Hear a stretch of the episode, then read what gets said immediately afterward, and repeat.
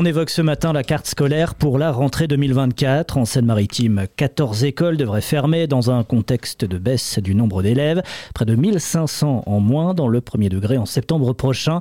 Pour le SNUIPP 76, les effectifs par classe restent encore trop importants malgré cette tendance observée depuis plusieurs années.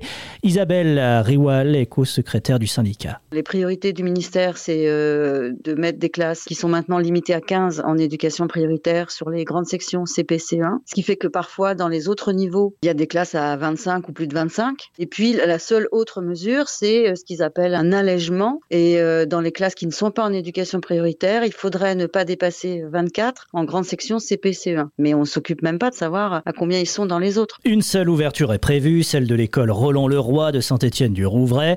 Les services de l'éducation nationale en Seine-Maritime annoncent également la création de 15 postes de remplaçants et 3 en Ulysse, les unités localisées pour l'inclusion insuffisant pour Isabelle Riwal. On ne sait même pas si ces 15 postes seront suffisants pour euh, vraiment couvrir euh, les besoins de remplacement du département. Elle a pu aussi euh, créer trois postes en Ulysse. Trois, on est content, c'est bien, mais en fait, ça ne couvrira pas les besoins. Des élèves qui sont en attente d'entrer dans ces dispositifs, il y en a une liste d'attente importante. Ces dispositifs, normalement, ne devraient accueillir que 12 élèves. Et dans le département, ça fait déjà 2-3 ans qu'ils sont quasiment tous à 14, ne serait-ce que pour limiter la Des ajustements sont encore possibles en juin et en septembre à l'issue des campagnes d'inscription dans les écoles. Certaines communes invitent d'ailleurs les parents à se manifester au plus vite afin d'inscrire leurs enfants.